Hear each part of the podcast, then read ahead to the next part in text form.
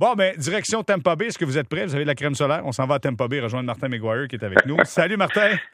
Salut. Ça prend un bon parapluie euh, ce soir. Ah oui, la pluie là-bas est au rendez-vous? Oui. La pluie, la pluie, euh, puis il en, a, il en tombe beaucoup. On a, on a un festival euh, éclair, euh, son et lumière. Bon, c'est bon, c'est un show, un show son et lumière. Mais Martin, c'est concept, c'est concept avec le Lightning. Et voilà, et voilà, on a de la suite dans les idées du côté de Tampa Bay. Avant qu'on se parle de ce qui s'est passé chez les Canadiens aujourd'hui, ce qui s'est passé du côté oui. du Lightning, faisons une mise à jour un peu là, sur ce qui était annoncé aujourd'hui. On veut avoir plus de spectateurs, peut-être nous donner un compte-rendu.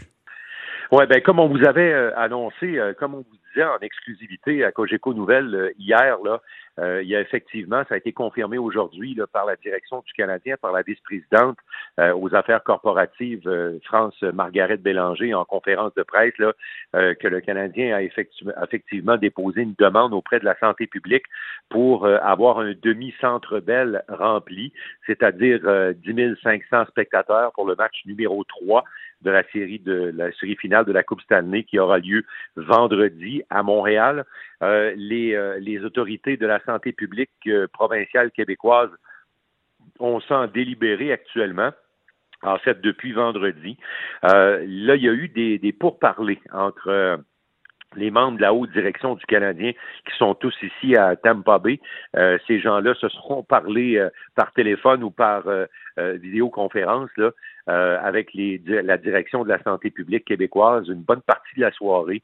Euh, semble-t-il qu'on a pu avancer le dossier quand même assez considérablement, là. Euh, peut-être pas assez pour avoir une décision ce soir, là, euh, mais probablement que demain matin, là, on va peut-être être en mesure de, d'annoncer une décision qui sera annoncée par la santé publique d'abord, parce que c'est l'autorité suprême en ce qui a trait à, à la COVID et des restrictions et tout ça, là, c'est eux qui ont autorité. Alors, le Canadien euh, va simplement annoncer ces choses après que la santé publique aura annoncé sa décision. Euh, Jérémy, la dernière fois que j'ai vérifié, Euh, quelques minutes avant de te parler, le dossier avait bien progressé ce soir. Alors, euh, écoute, vraiment, là, euh, on se dirige vers quelque chose qui va s'approcher d'un demi-centre Bell plein vendredi. Bien évidemment, euh, et je le répète euh, euh, aux auditeurs, si jamais la nouvelle tombait en soirée ce soir, eh bien on sera là puis on, on se parle. Mais je suis convaincu qu'on on, on voudra se réserver cette nouvelle-là, dans, peut-être dans un point de presse ou quoi que ce soit demain mm-hmm. du côté de la santé publique. Mais évidemment, c'est un dossier qu'on surveille. Euh, justement, avant de se parler euh, du Canadien, de point de vue de l'aspect sportif ouais. de tout ça, il y a France Margaret euh, Bélanger euh, qui euh, est vice-présidente du côté du, euh, du Canadien de Montréal, qui a rencontré les médias, qui vous a donné quelques détails? Effectivement. Puis, euh, écoute, euh, ils ont assisté, euh, euh, Mme Bélanger, le propriétaire de l'équipe, M. Monson, qui sont ici. Ils ont assisté au match hier euh, au, à l'aréna Amalie, euh, tout près d'où nous sommes, là, ici, là, juste en face de l'hôtel. Euh, et évidemment, l'atmosphère était électrique, sans faire de mauvais jeu de mots avec le nom de l'équipe, mais c'est vrai. Euh, puis, écoute, ça fait du bien. On, on se transpose, puis on essaie de fermer les yeux, puis on imagine ce que ce serait dans le Centre Bell, euh, comment ça a été chargé en émotion avec seulement trois mille cinq cents personnes. Imagine une finale de la Coupe Stanley avec un amphithéâtre plein. C'est un peu à ça qu'ils ont rêvé, eux autres, en regardant ça. On va écouter euh, France Margaret Bélanger qui nous parle de, de, cette, euh, de cette projection qu'on a fait avec un Centre Bell plein. On souhaite de tout notre cœur être capable d'accueillir des partisans pour que nos partisans, en très grand nombre, puissent transmettre leur énergie à leur équipe, euh, puis qu'on puisse, euh, à notre façon, avec notre septième joueur, offrir cette énergie-là à nos joueurs sur la glace qui donnent tout. Euh, puis euh, ils veulent gagner, nous autres aussi, on veut gagner, puis on souhaite vraiment avoir plus de partisans pour être capable de donner encore plus d'énergie à notre équipe. Alors, pour faire une caricature, Jérémy, c'est un peu comme le voisin gonflable. C'est « Hey, t'es capable, toi? Tu vas voir, je suis capable, moi aussi. » Alors, on verra bien demain quelle décision qui sera rendue. Je m'attends plus à demain, dans les premières heures de la journée, là, avec la santé publique. Euh, ceci dit, euh, bien sûr, on a annoncé qu'on va mettre en vente trois mille cinq cents billets pour euh, voir le match au Centre Bell sur grand écran, le match de demain. C'est seulement dix dollars pour, euh, pour assister au match et bien évidemment, c'est limité à trois mille cinq cents personnes, euh, pas plus. Euh, si on a une décision positive et qu'on augmente la capacité à cinquante pour cent au Centre Bell pour le match trois, le Canadien pourrait être la première entreprise au Québec à limiter son accès à des gens vaccinés. On va écouter euh, tout de suite France Margaret Bélanger. Euh, dans le moment, à trois mille cinq cents personnes, euh, les gens peuvent entrer euh, sans cette preuve-là. Oui, en effet, si on était capable d'avoir euh, un plus grand nombre, euh, comme euh, les chiffres dont on parle depuis le début de, de notre présentation aujourd'hui, c'est sûr qu'on est ouvert certainement à l'idée de demander une preuve quelconque vaccinale, puis on est en train de voir qu'est-ce que ça pourrait être. Puis évidemment, il faudrait que la santé publique soit en, en confort, là, confortable avec ce qu'on demande. Euh, oui, une preuve vaccinale pour entrer, absolument. Euh, ce serait intéressant de voir parce qu'on est déjà bien équipé du côté euh, du Centre Bell pour accueillir oui. via le téléphone. Là. On fait juste scanner euh, un, un code et on est en mesure de rentrer avec la preuve vaccinale numérique que plusieurs d'entre nous Exactement. avons reçue déjà. Euh, je pense que le, le, disons que l'organisation est bien en place pour accueillir ce genre de, de situation. Oui, puis euh, ils ont l'expertise. Euh, écoute, il euh, y, y a quatorze accès, là, entrées et sorties autour de l'édifice, là. Alors, tu sais, on, on, ça fait longtemps que le Canadien travaille sur ces scénarios-là. Ils ont, ils ont tout la, la logistique en place. Les gens de sécurité sont habitués. Euh, tu sais, nous, on l'a fréquenté, le Centre Bell, Jérémy, là, même si les, les partisans n'y étaient pas cet hiver, là, puis on a été à même de constater que tout ce monde-là, là, s'est réglé au quart de tour. Hier, euh, il y a eu Gary Bettman qui a fait son discours à la Nation et il a confirmé qu'il y aura repêchage à Montréal. Finalement, ça avait été reporté en raison de la COVID, mais là, il y aura repêchage à Montréal. Il l'a pas confirmé, Jérémy. Ah, mon il l'a Dieu. pas confirmé, puis c'est pour ça qu'on a posé la question à France Margaret Bélanger, euh, parce que euh, on sait que ce nos collègues de Sportsnet qui ont euh, sorti la nouvelle il y a de ça à peine à peine trente-six heures, là, à l'effet que le Canadien présenterait le repêchage à l'été deux mille vingt-deux, ce qui serait le premier repêchage en personne là, euh, euh, qui serait présenté par la Ligue nationale euh, depuis deux ans maintenant, parce que le prochain va être encore un, un repêchage virtuel, là, à moins d'un revirement de situation majeure qu'on ne voit pas venir au moment où on se parle. Euh, on va écouter euh, euh, la vice-présidente aux affaires corporatives du Canadien, qui dit qu'on n'est peut-être pas encore prêt euh, d'annoncer tout ça. Oui, ben vous savez, on avait les droits du repêchage. Puis finalement, euh, avec la situation qu'on a connue l'an dernier, le, le repêchage, bien sûr, a été annulé. Alors euh, oui, on compte bien obtenir, euh, avoir le repêchage à Montréal en deux mille vingt-deux, mais il y a encore beaucoup de discussions avec la Ligue nationale sur euh, le format, les dates. Alors, il n'y a rien de, il y a rien de confirmé au niveau euh, de tout ça, mais oui, on, on espère avoir le repêchage à Montréal euh, en deux mille vingt-deux. Bien, c'est un dossier qui restera à vérifier euh, clairement, oui. Martin, ce repêchage à Montréal, parce que c'est un événement qui est quand même intéressant et, et surtout, si on revient en présentiel, ça amène une visibilité à la ville qui accueille le, le, le repêchage. Oui, puis là, Vegas euh, va avoir le match d'étoiles euh, l'hiver prochain, euh, en janvier deux mille vingt-deux. Et euh, tu, euh, avant toute cette COVID et tout ça, là, et cette, euh, ce report des repêchages et tout, là, Euh, on avait entendu parler que euh, les, les, euh, le Kraken aurait le repêchage de deux mille vingt-deux, euh, mais vraisemblablement, il va se passer à Montréal. Alors, on pense que en deux mille vingt-trois, parce que souvent, on alterne Est et Ouest, alors en deux mille vingt-trois, à ce moment-là, s'il y a une certaine logique qui est respectée, là, Euh, le repêchage pourrait être tenu à Seattle. Bon, mais Vegas a le match, pourrait avoir le match des étoiles, Montréal pourrait avoir oui. le repêchage, et Sorel Tracy maintenant a le gagnant du trophée Vézina, Marc-André Fleury. Tout le monde est en business, Martin. Qu'est-ce que tu veux quand ça ouais, va bien? Exactement. Puis, euh, puis on a appris également ce soir que Euh, euh, le gagnant du trophée Hart est Connor McDavid. C'est la, deux fois, la deuxième fois qu'il le gagne. Le Hart étant le trophée individuel le plus, euh, le plus couru, le plus prestigieux, peut-être avec le, le Conn Smythe qui sera donné euh, le soir de, que la Coupe Stanley sera remportée. Là. Euh, mais moi, je pense que Connor McDavid donnerait ses deux trophées, euh, ses deux trophées Hart pour avoir euh, son nom gravé sur la Coupe Stanley, mon cher Jérémy. Ah, j'en suis convaincu. Martin, si tu le veux bien, on va faire une courte pause, on va s'arrêter pour oui. le retour. On va parler de hockey, on va aller faire un tour du côté du Canadien et du Lightning de Tampa Bay, à savoir ce qu'on s'est dit aujourd'hui. On s'arrête quelques instants. Merci d'être avec nous à Bonsoir les sportifs sur l'ensemble du réseau Cogéco. vingt et une heures vingt, c'est le moment de jaser de hockey. Martin McGuire est avec nous en direct de Tampa Bay. Raconte-nous, Martin, aujourd'hui, il y a eu euh, rencontre médiatique de la part euh, des joueurs, évidemment. Oui. Euh, est-ce qu'on est revenu sur ce... Ben, en fait, c'est sûr qu'on est revenu sur ce match, mais avec une performance en deçà peut-être des attentes un peu du côté du Canadien.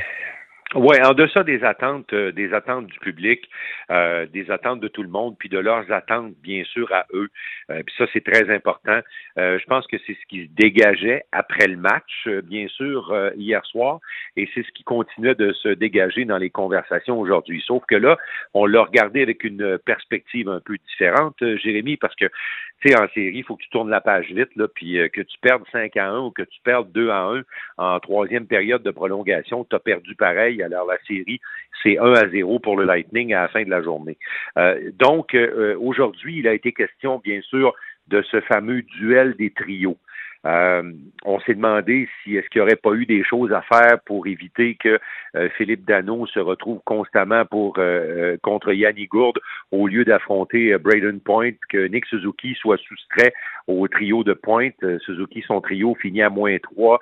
Euh, Danault n'a pas pu faire le travail pour lequel euh, il, il, est, il est respecté partout dans la Ligue, c'est, c'est-à-dire surveiller les joueurs étoiles euh, des autres équipes. Alors, euh, on est revenu là-dessus. Euh, tu sais, honnêtement, là, John Cooper ne donnera pas de cadeau aux Canadiens demain, Jérémy. Là, ça va être un copier-coller. Alors, quand le trio de Point, euh, quand le trio, pardon, de Danault va être sur la patinoire, ça va être le trio de Gourde. Et quand le trio de Suzuki va être sur la patinoire, ça va être le trio de Point. Ce qui a fait dire à Philippe Danault, ben nous autres, là, on contrôle pas ces affaires-là. Alors, on attache nos bottines, puis on se met à l'ouvrage. Et euh, Luke Richardson est allé dans le même sens, mais avec des mots différents. Lui, il a dit, il faut amener un peu d'émotion euh, dans notre partie, ce qu'on avait fait quand on a rebondi dans la série contre Vegas dans le deuxième match, puis aussi euh, avoir ce, cette fameuse résilience et cette fameuse patience qui frustrait tant les Golden Knights dans notre jeu. Alors, écoutons Luke Richardson et Philippe Danault.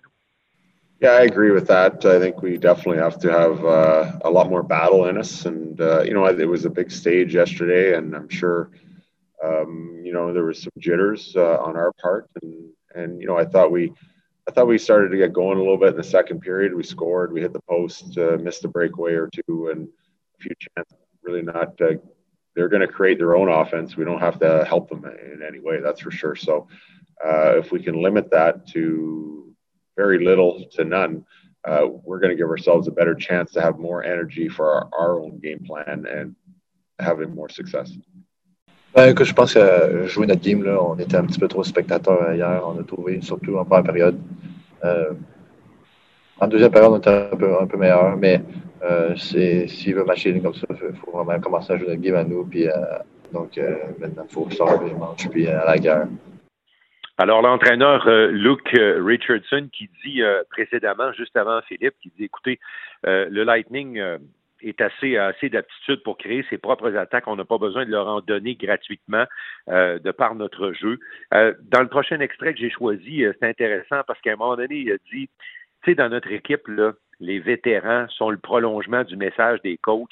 Les vétérans, les leaders du Canadien, les gars qui ont du vécu, ont beaucoup, on l'a dit depuis le début des séries, Jérémy, ont beaucoup communiqué avec les jeunes joueurs pour euh, assurer que tout le monde était sur la même page. Ben, mon petit doigt m'a dit que ça m'a dit que me dit que ça s'est encore fait aujourd'hui euh, dans les réunions.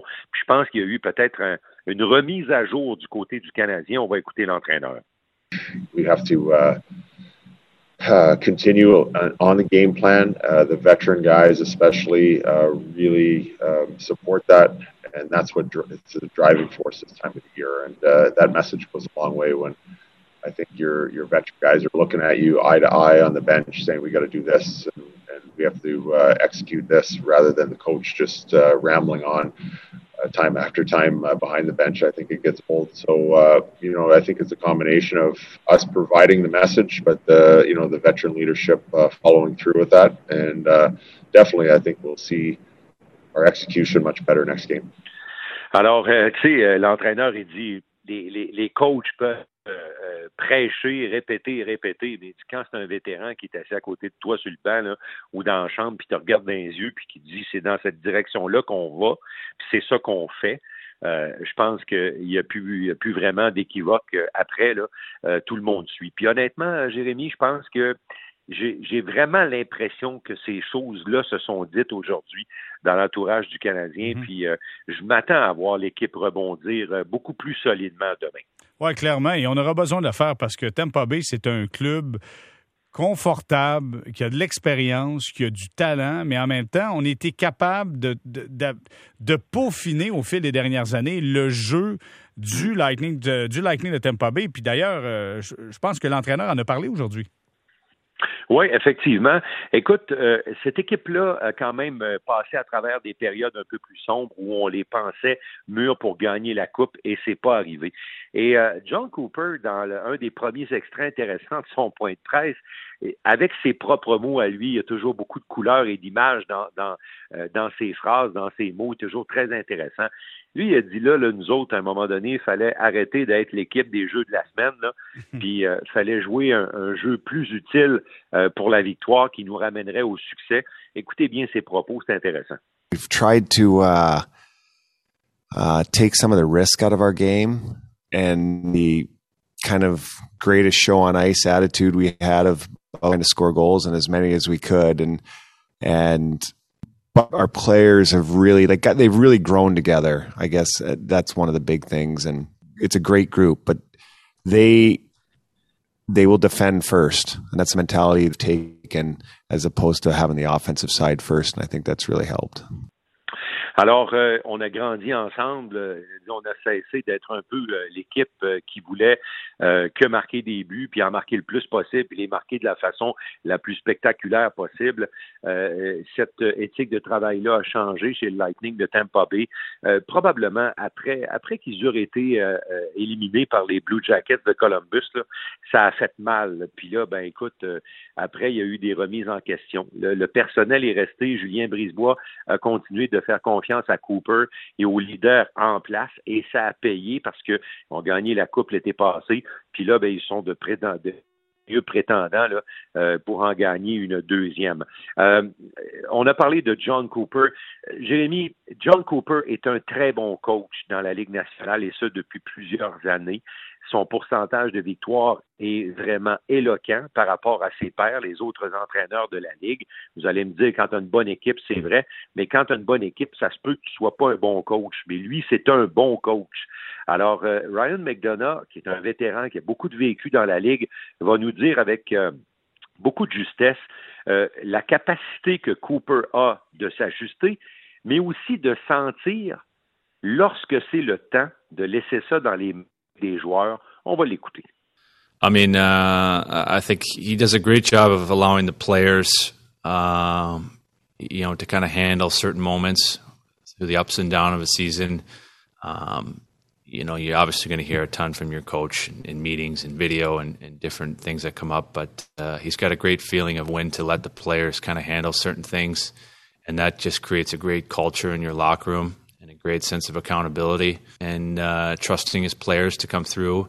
Um, certainly, he's one of the best guys at, at getting us, you know, adjustments within a series or adjusting to things in the season. And, and another thing is probably handling adversity in different fashions, whether it's a guy getting hurt or uh, slumping, our, and when to step back and let the players handle it, or when he needs to step up and, and let his voice be heard. Alors, euh, McDonagh qui dit, euh, c'est quand même quelqu'un là, qui a connu de très bons coachs dans sa carrière, là. Euh, puis McDonagh qui, euh, qui est un leader également dans toutes les, les formations où il a joué, là, à New York notamment et avec Tampa. Il dit, écoutez, euh, il dit, quand c'est le temps de mettre de la pression, on entend sa voix. Quand c'est le temps de, de lever le, le jeu d'un cran, euh, il a dit individuellement, c'est un gars qui est capable de comprendre les léthargies, les joueurs blessés.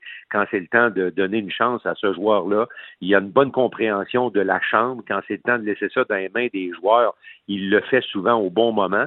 Et il a dit aussi, c'est un coach qui s'ajuste rapidement et très bien, que ce soit en saison régulière ou encore lorsqu'arrive le temps des séries, là, s'il y a quelque chose à changer, euh, Cooper est un entraîneur qui réagit très vite. Oui, c'est un bon coach, mais surtout, quel noyau de joueurs euh, du côté du Lightning de ouais. Tampa Bay.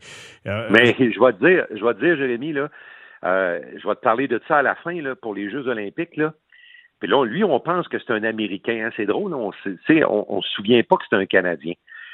Moi, je pense qu'il doit être très sérieusement considéré pour diriger notre équipe canadienne aux Olympiques de deux mille vingt-deux. Ah, je pense que oui. Tu as raison de le mentionner. Puis ce gars-là, premièrement, est extrêmement sympathique avec, euh, avec les médias. C'est un gars qui est poli, respectueux. Puis on voit qu'il fait un excellent travail. Mais j'allais te parler de ce groupe de leaders qui est important oui. quand même chez le Lightning de Tampa Bay. On a vu oui. un hier, un certain Kucherov, oh. qui finit la soirée de travail avec deux buts de passe, deux coups de bâton de chez Weber qui a coûté cinq mille dollars pour un chez Weber. Mais écoute, il y a du talent, il y a du leadership, c'est des gars d'expérience. Il n'a pas joué de l'année, Jérémy. Il n'a pas joué de l'année. Il arrive en série, c'est une machine à faire des points. Puis à un moment donné, des fois, tu le vois disparaître dans les matchs, puis là, tu le vois apparaître dans un coin, bang! La lumière rouge ou la lumière verte allume derrière le gardien adverse. Savais-tu une chose, Jérémy? Puis ça, c'est notre collègue Chaumont du Journal de Montréal qui a amené ça ce matin. C'est pour ça que j'ai, j'ai, j'ai voulu vous la faire entendre. Euh, euh, Kucherov a réussi trente-quatre points dans les séries de la bulle l'été passé. Euh, puis là, il a maintenant trente points, alors il est en voie probablement d'atteindre les trente-quatre trente-cinq points pour une deuxième année consécutive. Il y a trois gars qui ont réussi ça dans l'histoire des séries de la Ligue, c'est-à-dire deux saisons, deux séries consécutives de trente points et plus. Il s'agit de Gretzky, Messier et Coury. Alors, on est dans une catégorie vraiment élite et Kucherov est en train d'atteindre ces rangs-là et ces statistiques-là en série. C'est vraiment phénoménal. Euh, on va entendre Ryan McDonagh qui nous parle de coach, comme on l'appelle ici. I think he just wants to be a threat every time he's on the ice. And uh, like most players, right, you want to be consistent and you, you want to step up and be a difference maker for your team. And, and I think that's what uh, you know really drives him. It's he's never satisfied with, you know, just making one play happen or putting one puck in the net. He takes a lot of pride in, in uh, you know, being that type of player for us, where he can make everybody around him better and obviously help our team win. And, and... C'est ce qui est phénoménal avec Kucherov. Jérémy nous dit euh, McDonagh, il rend les autres meilleurs. C'est un gars qui veut faire la différence, il veut marquer des buts importants. Il n'est jamais satisfait. Victor Hedman disait, lui, là, il n'est jamais content. Là. Il en a marqué deux, trois dans un match, il en veut un quatrième. Euh, c'est, c'est vraiment un joueur unique, euh, Kucherov. Et peut-être en terminant, Martin, tu as abordé le sujet oui. tantôt. On a, on a parlé des, des Jeux olympiques, des prochains Jeux olympiques à ben, Pékin, où tout le monde croyait et... que c'était officiel qu'on s'en allait là, mais Bettman, hier, disait, attendez, hein? Il n'y a rien qui, qui est sûr à cent pour cent. Là. Euh, Gary Bettman est un négociateur féroce. Euh, demandez-le à Donald Fair, demandez-le à tous ceux qui ont eu à, à négocier avec lui, euh, que ce soit des droits de télévision ou peu importe, une convention collective. Euh, c'est un, un très fort négociateur et il joue ses cartes. Et là, il en a joué une hier. Parce que quand il, a, il s'est adressé aux médias, juste avant le premier match de la finale, comme c'est la, la tradition, il était avec Bill Daly. Puis quand ils, eux autres, ils se partagent les questions. Puis euh, je trouve la dynamique intéressante. Euh, les deux vieux complices. Alors, euh, Bill Daly commence à dire « Ouais, ben là, on a toujours des pourparlers, mais là, ça traîne un peu avec le C I O. On a des attentes très précises. Nous autres, euh, on l'a promis aux joueurs, alors on va tout faire pour que ça marche, mais... » Et là, Gary Bettman dépose sa bouteille d'eau puis il dit « Ouais, là, on est en retard. On devrait avoir une entente en poche. On n'a pas d'entente en poche. On devrait avoir euh, une ébauche de calendrier parce que la Ligue nationale sort le premier calendrier entre la finale de la Coupe Stanley et le repêchage. Il dit là, c'est pas fait, on attend après eux, on n'avance pas et tout et tout. Là, c'est la grosse pression. Puis là, les joueurs ont été appelés à réagir. Et là, je peux te dire une affaire, que quand tu touches une corde sensible qui a été négociée lors de la dernière convention collective, qui a été négociée deux fois plutôt qu'une, là, là c'est sûr que les joueurs, ils sortent de leur gonds. Et Victor Hedman a dit « It suck ». C'est, c'est, c'est, c'est comme... D'entendre ça encore, là, qu'on pourrait ne pas aller aux Jeux olympiques, là, ça n'a pas de sens. McDonagh a dit, moi, je n'irai pas, là, mais il dit, ça n'a pas de sens que les joueurs les plus jeunes de nos équipes dans la Ligue n'auront pas la chance d'aller représenter leur pays. Euh, c'est vraiment une corde sensible pour les joueurs. Et dès qu'on parle de ça, on voit leur visage changer. Euh, Victor Hedman, il dit, moi, là, c'est la dernière occasion que j'ai de représenter mon pays. Puis il dit, je veux aller aux Olympiques avant d'accrocher mes patins définitivement. Alors, c'est, euh, c'est un dossier qui se complique actuellement. Le, la, la Ligue nationale essaie, de, essaie d'avoir de la visibilité, récolter des revenus de ça. Le C I O veut pas. Euh, il y a toute l'histoire de la, de la sécurité, de la COVID à Beijing. C'est, c'est vraiment un dossier compliqué. Puis la Ligue nationale a besoin de réponses. avant de publier son calendrier parce que la pause nécessaire, Jérémy, elle sera de l'ordre de dix-huit jours pour entrer ces Jeux olympiques. Encore une fois, ça nous dit que le calendrier pourrait être condensé la saison prochaine. Peut-être pas aussi ah, intensément, peut-être pas aussi intensément que cette année, là, mais disons qu'il sera encore une fois extrêmement condensé pour la prochaine saison. Et, et, et il va l'être et, et euh, assurez-vous là, que assurez-vous que Gary Bettman va tenter d'avoir tout ce qu'il peut euh, du côté du C I O euh, avant d'envoyer les joueurs aux Olympiques. Bon, Martin, euh, on va mettre un terme à notre conversation ce soir et euh, je termine. Je te laisse vingt secondes pour répondre. C'est pas beaucoup oui. de temps, mais je te laisse vingt secondes. Selon toi, ce qui s'est passé hier, cette défaite de cinq à un, est-ce que c'est un accident de parcours ou l'annonce d'une courte série? Un accident de parcours. OK. Martin nous a lancé dans notre soirée de conversation. J'ai hâte de voir ce que vous allez dire et ce que, de la façon dont vous allez réagir ce soir. Martin McGuire, je te remercie énormément. Émission d'avant-match à compter dix-neuf heures trente demain, c'est ça? Oui, juste, à, juste après l'émission de Mario qui commence à dix-sept heures demain. Merci beaucoup, Martin. Bye bye, Jérémy. Bonne, so- bonne fin de soirée. Merci. Bonne soirée à toi. On s'arrête quelques instants pour retour. On met la table, justement, à notre soirée de conversation. J'espère que vous êtes prêts. Puis je prends vos prédictions également. Puis je vous donne un mulligan. Vous avez un match en main, là. Vous, regardez, vous avez regardé le match, je donne le mulligan. Vous dites, peut-être que vous avez le goût de changer votre prédiction pour la finale de la Coupe Stanley. Eh bien, moi, je prends ça en note ce soir. On s'arrête quelques instants. Merci d'être avec nous.